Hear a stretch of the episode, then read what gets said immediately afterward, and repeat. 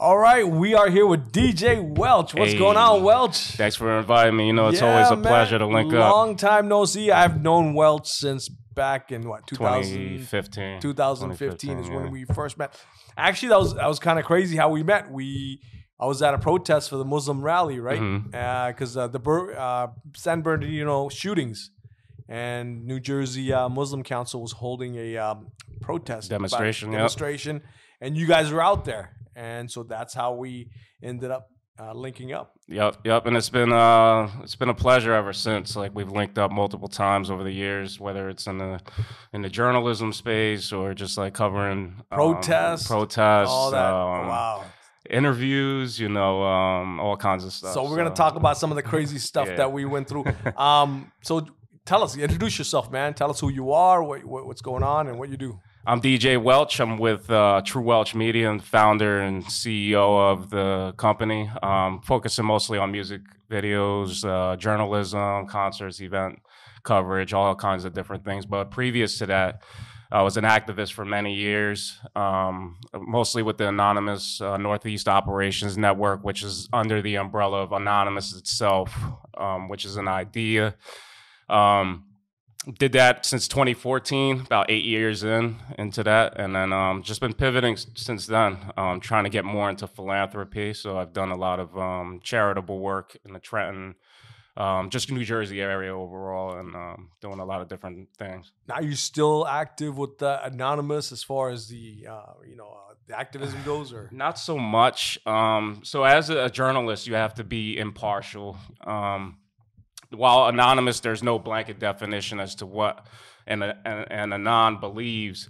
Um, they need to be able to um, remain on, you know, neutral at all times. And for me, I work and do freelance coverage for other news companies. Shout out to News2Share and Ford Fischer. And just being out there, you know, the more you're out, um, putting yourself out there politically, the more risky it can get. So um, I'm- we're out covering extreme left, extreme right wingers, and yeah, if yeah. you're anywhere on that political spectrum, you know, either side, it doesn't either matter. side Yeah, is. So for safety reasons, I've kind of had to step back Yep. and um, not get as involved. But um, about once a year, I'll still link up with the Anons and, and find out things that are going on. Plus, we've had some significant um, deaths over the last two years. So Yep, yep. um, a big part of my involvement is is putting together like a tribute, a memorial for them, something that there we're not as strong as we once were in the streets, but um, there's definitely still a presence, and people are pretty much scattered instead of being this collective like we were uh, a few years ago. And John recently passed away, and we know John, you know, since 2000. I know John since 2015. I was in DC when I went to his party, and so that was kind of shocking,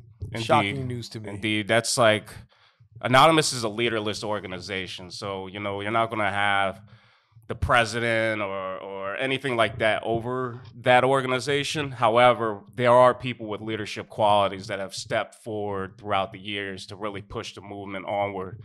So, so for someone like John, who helped organize the very first Million Mask March in uh, the Washington D.C. and then the subsequent marches year over year, losing him was just like a huge blow um, to the movement. Like, Now, what happens to the Million Mask March now? That's that's so it's actually um, John stepped away back in 2016, 2017. He was very frustrated with the direction of the movement, where it was going.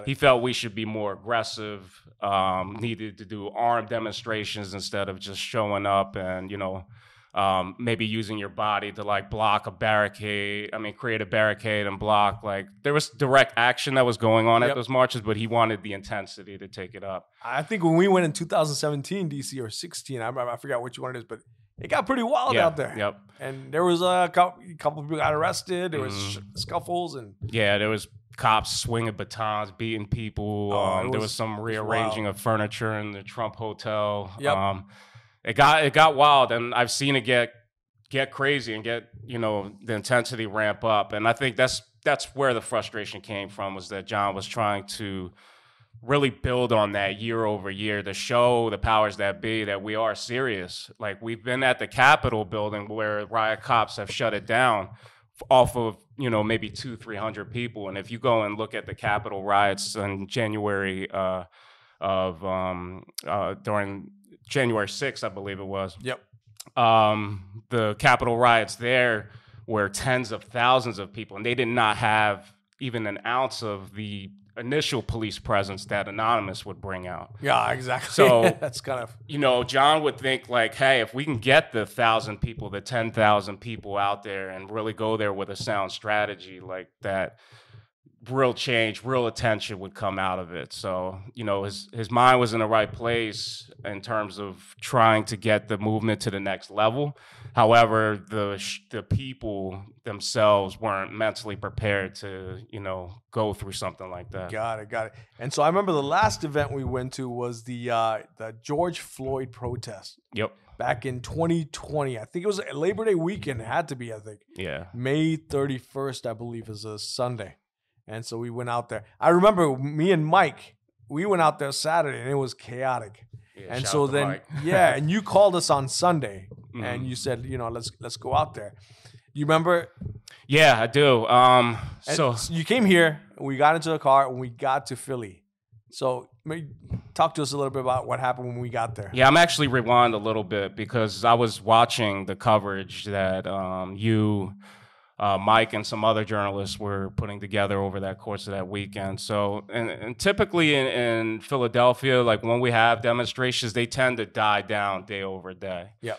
Um, this was unique in that each day got more and more intense. Yeah. Um, prior to that, um, that May 31st, where I reached out to you guys. So um, it looked like on the first uh, Saturday, like there were some police cars being torched around uh, City Hall area. Um, there was also like mass anarchy going throughout the city with riots. Oh, and um, I remember those cars being exploded. What happened was they have these ti uh, tires that back up. Uh, the tires have inflatables or something that. that the are pop- heat sensitive. Or yeah, so like that. heat sensitive. So what happens was they were setting the cars on fire, but then you would hear loud booms like bombs going off. everybody just duck. like, Everybody ducked yeah. because you look, it looked like a war zone. But what happened Yeah. was these tires were blowing up, and every time these cars and four tires on each vehicle, Yup. and they burned like four or five vehicles. So every time it would pop, it would sound like a bomb exploding. Yeah, and everybody's on edge at, at Yeah. that point. So, um, because of like the unrest throughout the city, uh, business was being torn, uh, burnt down, uh, a lot of looting going around. Uh, Commissioner Outlaw made um, basically a directive or an approval, I guess you could say, of, to be able to use more uh, non-lethal munitions on the people.